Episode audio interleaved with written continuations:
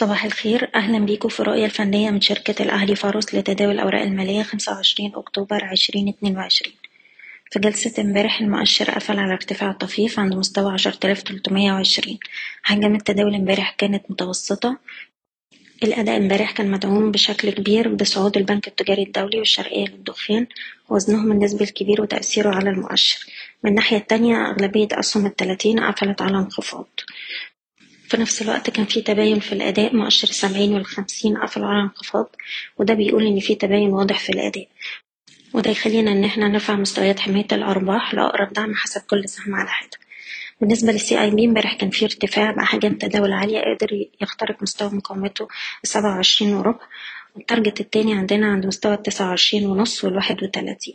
أقرب دعم دلوقتي اللي بتاع جلسة امبارح عند السبعة وعشرين خمستاشر.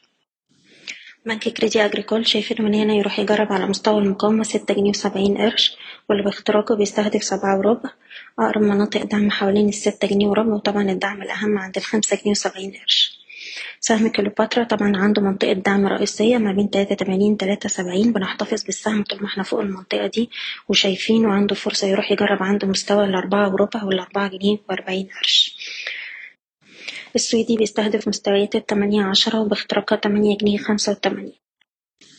وأخيرا سهم طلعت مصطفى امبارح كان فيه أحجام تداول عالية حوالين السبعة جنيه وأربعين قرش. السهم عنده فرصة يرد لحد التمانية جنيه وربع وأقرب دعم هام عند السبعة عشرة. بشكركم بتمنى لكم التوفيق.